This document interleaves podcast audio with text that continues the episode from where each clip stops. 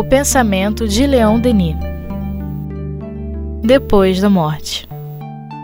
Com Luzia Matias, Graça Bueno e Jailton Pinheiro. Olá, meus amigos. Estamos aqui mais uma vez para dar sequência ao estudo do livro Depois da Morte de Leon Denis, ainda no capítulo Fé, Esperança, Consolações. E Leon Denis continua nos dizendo: A razão é uma faculdade superior destinada a nos esclarecer sobre todas as coisas. Desenvolve-se e aumenta com o exercício, como todas as nossas faculdades.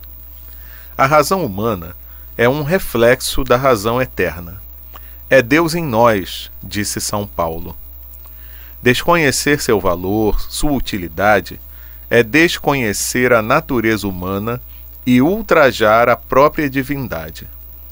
Querer substituir a razão pela fé é ignorar que todas duas são solidárias. Elas se fortalecem e vivificam-se uma à outra. Sua união descortina ao pensamento um campo mais vasto. Ela harmoniza nossas faculdades e nos proporciona a paz interior. Então, é, quem tem mais fé do que razão precisa desenvolver a razão, e quem tem mais razão do que fé precisa desenvolver a fé, usando uma e outra coisa, né? Então, a gente estudando Leon Denis aqui, a gente já viu que ele procura fornecer os elementos para você transformar em convicção as informações da doutrina espírita. É, pelo lado da razão, da filosofia, né, da ciência e pelo lado da experiência religiosa. Porque, embora ele não ensine rituais, ele ensina você a ter experiência religiosa.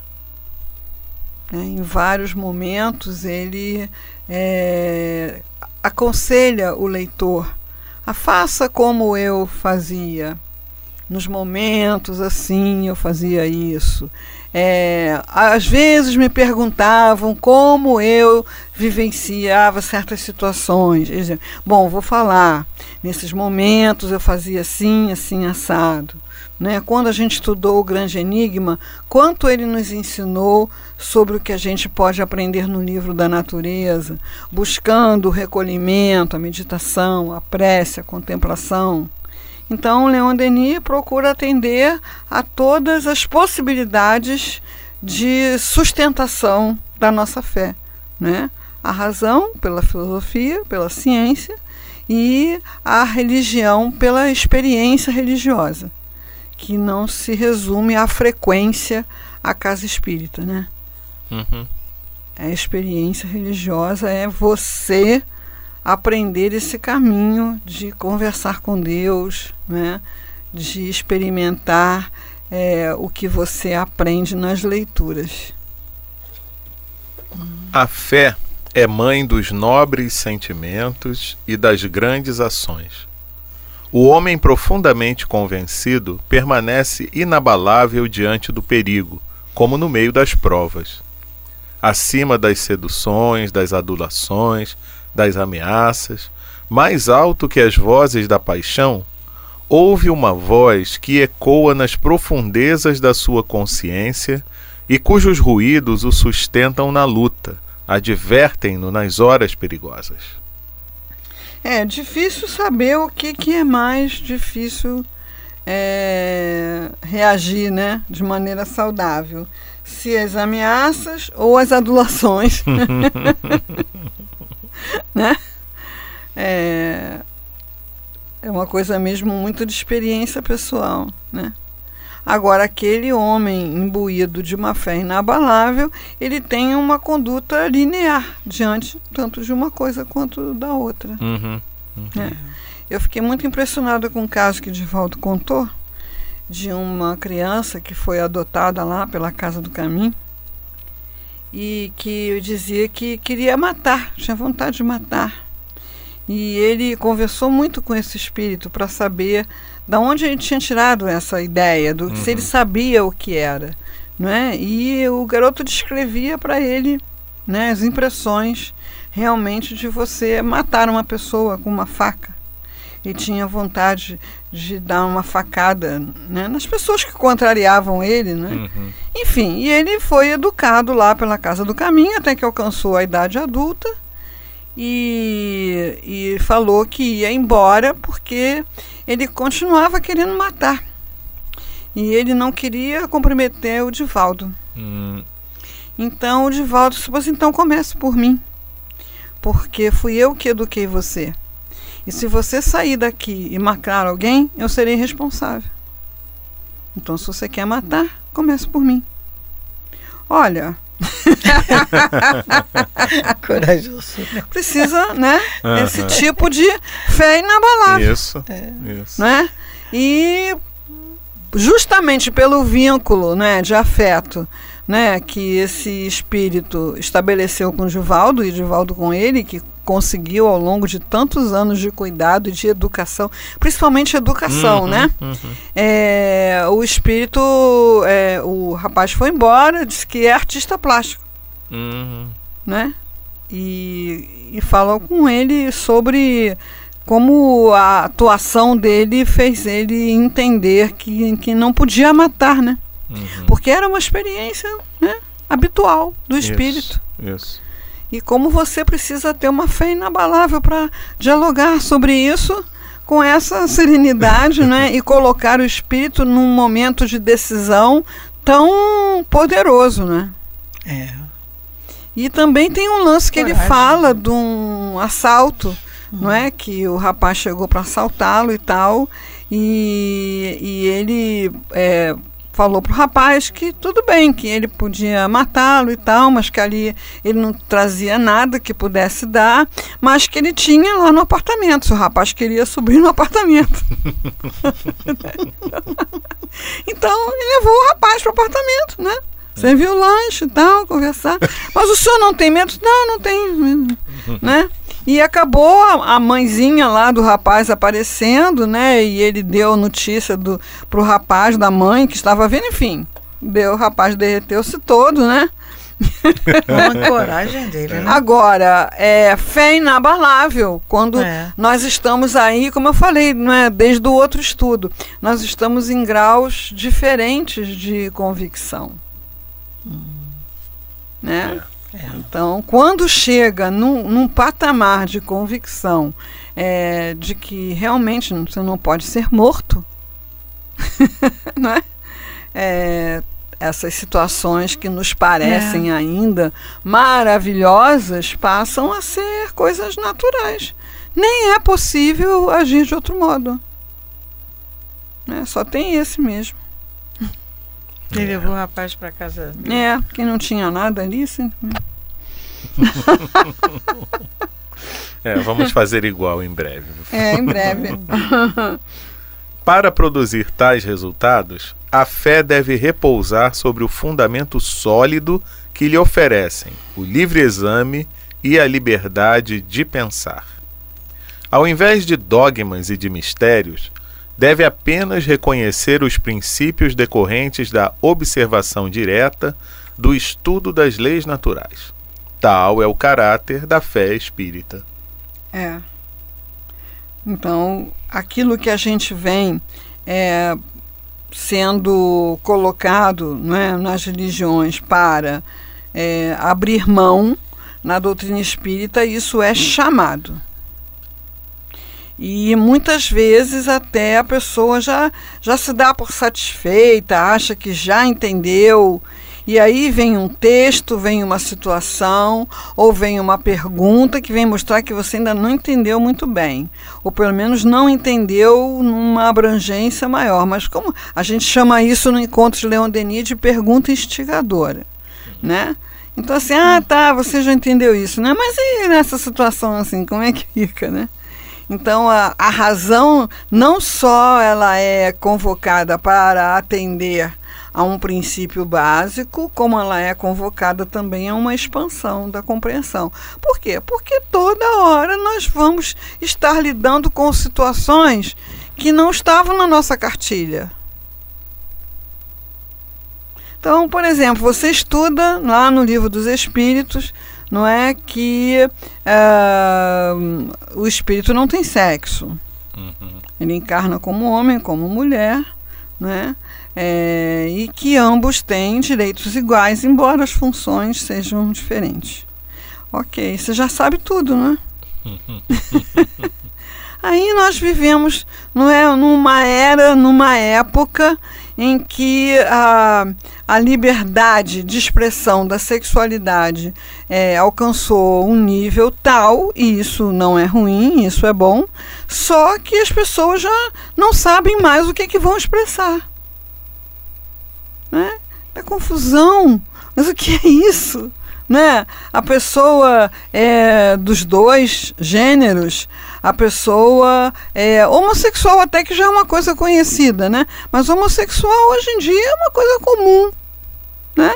Agora tem o trans, tem o metra, tem o, enfim, né? Não é que agora tenha, né? Mas você, como espírita, você é chamado a entender essas situações. Matéria de capa da revista Veja, agora recente, não é? é meu filho é trans. Aí você pensa assim, bom, é a, a história de um jovem que anunciou para a família que não era daquele sexo. Não, é a história de uma criança de seis anos. Hum. Né? Hum. Mas, bom, você como espírita, como é que você entende isso? Uhum. Né? O que está acontecendo? Qual é? Então, a todo momento você é chamado, é convidado para ampliar a visão. Aí você vai lá, lê a codificação de novo, né? Você vai lá ver, pesquisa lá no Vademecum, onde é que tem alguma referência, vê qual autor que já escreveu sobre isso e faça sua própria meditação para entender como você vai entender essa situação. Uhum. Né? Se você, é, como eu vi, por exemplo, no caso do Porto, né, uma pessoa de um sexo se apresentar na alfândega com documentos de outro sexo. E a pessoa que trabalha na alfândega? não é essa pessoa, não é essa pessoa, né? E criou-se ali uma situação complicada, né? Porque é. a pessoa que está no documento é de um gênero e a pessoa que está ali é de outro gênero, mas é a mesma pessoa. Então, é. É, a, as coisas vão se complexificando, né? E a gente precisa ter olhar espírita sobre as coisas. A gente não pode ter um pensamento comum, nem materialista, nem religioso fanático. Mas de seis anos, como é que a gente vai? Né? Pois seis é. anos? É, é, é, eu não li a reportagem, por isso nem posso me aprofundar. Eu é. só li o, o, que vinha embaixo da imagem, né? É o ah. pai abraçado com, a men, com uma menina que nasceu Maurício. né? Então, o que é isso, né? A luz da doutrina espírita. Uhum. Para pensar, né? Esse é só um do, né, das muitas questões é, que a gente é convidado a, a ter olhar espírita para as desigualdades sociais, ter olhar espírita é. para as guerras, para as, as, ameaças, para a violência. Tem obrigado a ter olhar espírita. Senão a gente está fazendo o que com o espiritismo, né? uhum. né? Botando na estante. É. Né? Então, o espiritismo não é para ficar na estante, né? não é para ser cultivado em mosteiros. Né? Ah, o espiritismo é para ser uma coisa viva, né? E cada um que estuda, que se aproxima, fica com esse papel, né? De é, abrir, né? Outros horizontes de pensamento para quem pelo menos está buscando. A filosofia dos espíritos nos oferece uma crença que, por ser racional, é tanto mais robusta. O conhecimento do mundo invisível, a confiança numa lei superior de justiça e de progresso, tudo isso imprime à fé um duplo caráter de calma e de certeza. Pois é. Aí quando você às vezes vai numa casa espírita e o dirigente fala para você é, que a, a assistência é, diminuiu porque o lugar ali é muito perigoso. É. Aí você fica pensando, né? Aonde que não é? É. né? Fora do planeta, porque no planeta Terra todo lugar é perigoso. não é? Ou como diz Joana de Anjos, numa simples frase, não há segurança na vida material. Uhum. E nós não encarnamos para ter segurança na vida material. Né? Então, mesmo a doutrina espírita já estando hoje com a acessibilidade que tem na nossa cultura, né, é, ainda falta para o nosso pensamento é, ter a mesma amplidão. Ainda, porque na verdade uma afirmativa dessas é uma afirmativa materialista. Uhum. É, verdade. Né? O que se pode temer com efeito quando se sabe que nenhuma alma pode perecer? é um gentleman, né? Que após as tempestades e as dilacerações da vida, para além da noite sombria, onde tudo parece afundar-se, ver-se-á despontar o clarão radioso dos dias intermináveis. Eu adoro quando ele concorda comigo. Exatamente. Porque às vezes a gente para- pensa, que tem uma sensação de estar devagando. Uhum. É. Porque a gente vai abrindo, abrindo. Será que eu estou sendo fiel ao pensamento dele? Às vezes bate uma dúvida, né? Mas de tanto isso acontecer, agora eu já tenho fé. Como eu já tive essa experiência aqui, né? Todos nós vivemos essa experiência juntos várias vezes. Hoje eu me permito as divagações, sabendo que estamos fiéis ao pensamento dele, sim. É. Eu me lembrei agora do Mário Coelho, que na época da Guerra Fria, né? E a gente fica é, já. Aí meu pai me contou. É, meu pai, senão denunciando idade e tal, né? Aham. E ele falando, "Ué, mas por que, que as pessoas estão preocupadas se vai acionar botão de, de bomba atômica e destruir a Terra e tal? Eu sou espírito. Uhum. Se acabar a Terra, eu vou ter outro lugar para morar, outro É. lugar para viver, não tem problema. É o que o Chico respondeu para Hebe Camargo. Tem um É. programa gravado, né? Exatamente a mesma mesmo teor de resposta. É, não é que a gente vá achar isso natural e Isso. é só E nem não vibrar, tem- né, para que aconteça. Só não tem esse teor de fim de mundo, Exato. né? Fim de mundo é algo antidoutrinário, Exato. É. né? Exato. É, realmente. Ma- Mário Coelho é uma, uma pessoa, né? Com Nós certeza. fomos visitá-lo, assim, porque eu tive mais próxima dele lá nos primórdios da, da casa, né? Depois cada um vai para sua função Uhum. e a gente acaba se desligando, né? Não conversa mais todo dia. E aí ele teve doente, a gente foi visitá-lo e assim a a tranquilidade, a espontaneidade, a alegria, o, a- de, de- como se não tivesse internado no hospital, como se estivesse conversando com a gente na cantina do centro ou em qualquer lugar. A mesma coisa. Aí você pensa assim, é, mas é a mesma coisa, Uhum. não é? É. Mas poucos têm essa fé, essa percepção, né? Que você está naquele momento como paciente num hospital. Em outro momento você está como médium psicografando. Em outro momento você pode estar é, acamado na sua casa. Em outro momento você, são sucessões naturais, né? Eu vi muito isso, né, no Mário. É, era uma pessoa que, que estava internada num hospital, como poderia estar em qualquer outro lugar. Totalmente Mário Coelho, sem É. nenhum adereço diferente, só porque estava internado no hospital. Né? Quando a velhice gelada avança, colocando seu estigma sobre nossa testa, apagando nossos olhos, enrijecendo nossos membros, curvando-nos sob nosso peso, vem então com ela a tristeza, o desgosto de tudo e a grande sensação de fadiga, uma necessidade de repouso como uma sede do nada. Oh, nessa hora de perturbação, nesse crepúsculo da vida, como satisfaz e reconforta a pequena luz que brilha na alma do crente, a fé no futuro infinito, a fé na justiça, na suprema bondade. É, na casa espírita a gente vê tudo que é tipo de velho, né? Ah, tem. Tem esses velhos que estão velhos no corpo, mas que têm a mesma luz, a mesma vibração, a mesma empolgação.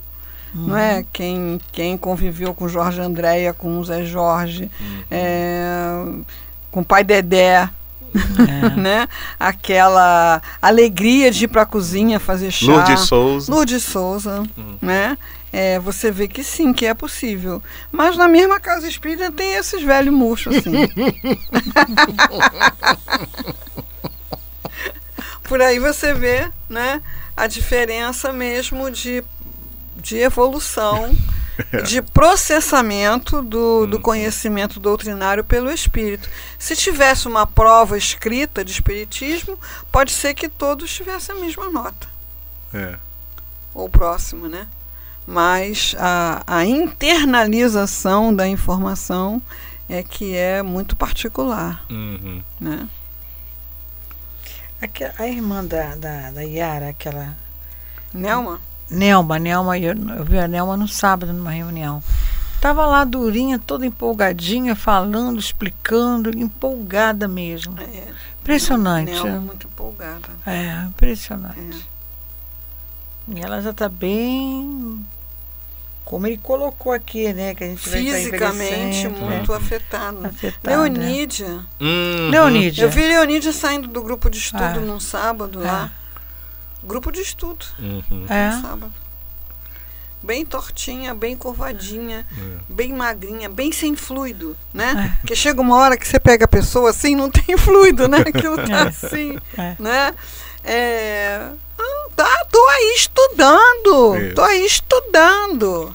Animada. Eu brinco com ela quando eu vejo, né? Ih, será que eu virei médium vidente? A senhora ainda está encarnada?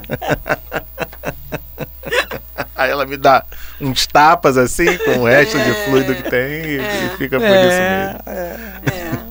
Então a gente olha para esses exemplos para ver que é possível, né? Gente, É uma é, questão olha. de escolha. E ela, e ela vem lá do, do Flamengo para estudar. E tá lá, ó. E quando eu não vou para o estudo de mediunidade, ela fala assim: Ô Graça, por que, que você faltou? É. Ela fala assim: Você não tá indo, Graça. É. Não, eu vou. Mas ela. Você vê, a ela pessoa cobra- está viva, está presente Gente, é. na, na sua própria vida, né? nas suas próprias tarefas, nas suas próprias é, conquistas. Conquista. E o corpo está lá indo para onde ele tem que ir, né? Uhum. É, exatamente. e que você não precisa acompanhá-lo, né? Uhum. É verdade. Isso aí. Olha, essa tua dica foi ótima. O corpo tá indo para onde ele tem que ir. Você não precisa acompanhá-lo. Porque ele tá ficando velho Não. que você tem que, né? não, você, você começa a perceber que você Né? está indo para um lado e o espírito está indo para o É, outro. Uhum. é. Deixa ele ir para onde ele tem que ir. Compenetrados da ideia de que essa vida não é senão um instante no conjunto da nossa existência imortal, aceitamos com paciência os males inevitáveis que ela engendra. A perspectiva dos tempos que se nos abrem dar-nos-á o poder de dominar as misérias presentes e de nos colocar acima das flutuações da fortuna. Sentir-nos-emos mais livres, mais bem armados para a luta. Conhecendo a causa dos seus males, o espírita compreende a necessidade deles. Sabe que o sofrimento é legítimo e aceita-o sem murmurar. Para ele, a morte nada destrói. Os laços afetivos persistem na vida além túmulo, e todos aqueles que aqui se amaram reencontram-se, libertos das misérias terrestres, longe dessa dura morada. Só há separação para os maus. Dessas convicções resultam consolações desconhecidas dos indiferentes e dos céticos. Se de uma extremidade à outra do globo todas as almas se comunicassem nessa fé poderosa, assistir-se-ia a maior transformação moral que a história jamais registrou. Assistiremos um dia. É.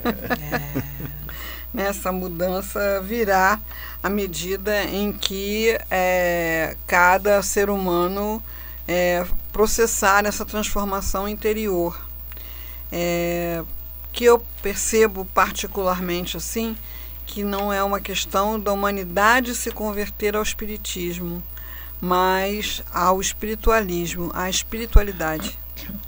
Então a gente está vendo principalmente na área da medicina essa essa coisa chegando através de é, pesquisadores, de médicos realmente interessados no bem-estar do paciente, observando a diferença que faz uma convicção religiosa na evolução das doenças, na vivência das doenças, é, o efeito de é, práticas como a meditação e a prece na recuperação e na manutenção da saúde, é, a, a, imposição de mãos.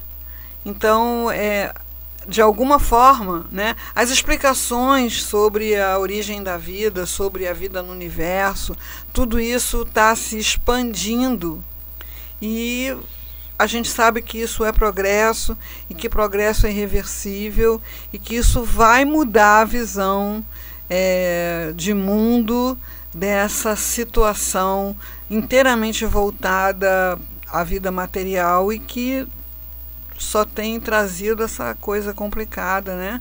Das guerras, das fomes, das perseguições, quando a natureza, o planeta é tão pródigo e tão capaz de produzir saúde, regeneração, e quanto o próprio ser humano é capaz, pela criatividade, de criar soluções não é, para melhorar, para resolver problemas. Né?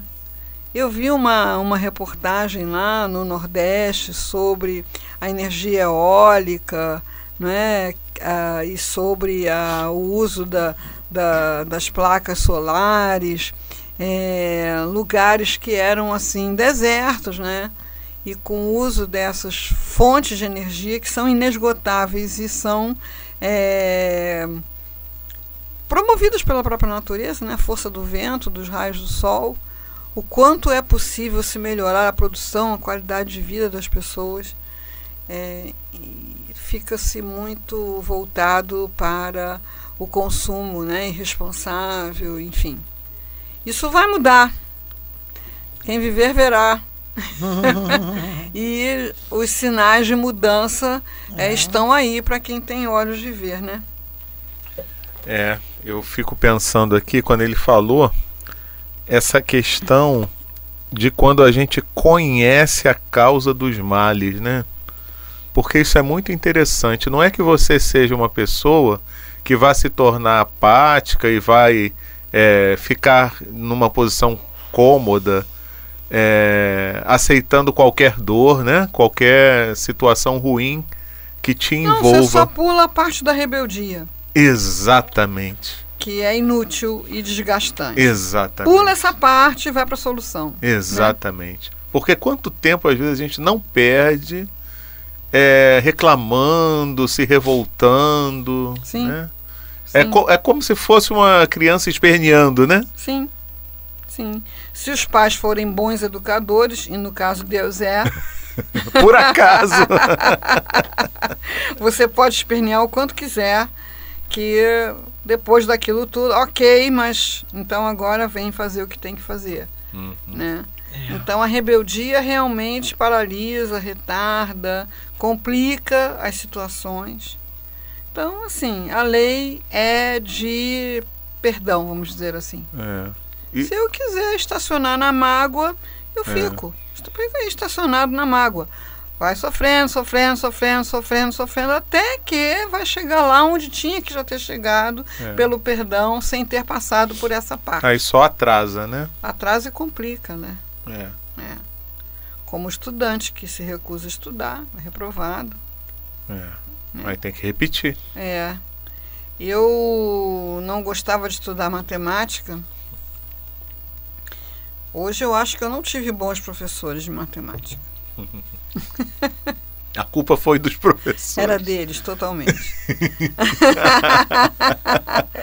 então eu simplesmente não estudava matemática. Me recusava. Então, naquele tempo era a segunda época, né? Ficava segunda época em matemática. E a segunda época não era logo após a prova final. A segunda época era em fevereiro. Era isso aí. Então, todo mundo de férias e eu estudando matemática. Eu fiz isso três anos. Depois eu resolvi estudar matemática. é? Então essa a rebeldia ela só retarda, né, o aprendizado, a saúde, o bem-estar. É. Então se eu, minha, minha, alguma coisa que eu chamo de mal me atinge, é, sendo espírita, eu sou convidado a entender que aquele mal está ali para me ensinar alguma coisa. Hum. Vamos aprender. Exato. É, é, como você falou, não é reconhecendo a causa do, dos seus males, né? É. Isso, exato. É, você deu exemplo aí da matemática. É. é isso, meus amigos. Então hoje a gente para por aqui e semana que vem a gente continua ainda nesse capítulo Fé, Esperança, Consolações do livro Depois da Morte de Leon Denis. Grande abraço a todos e até lá.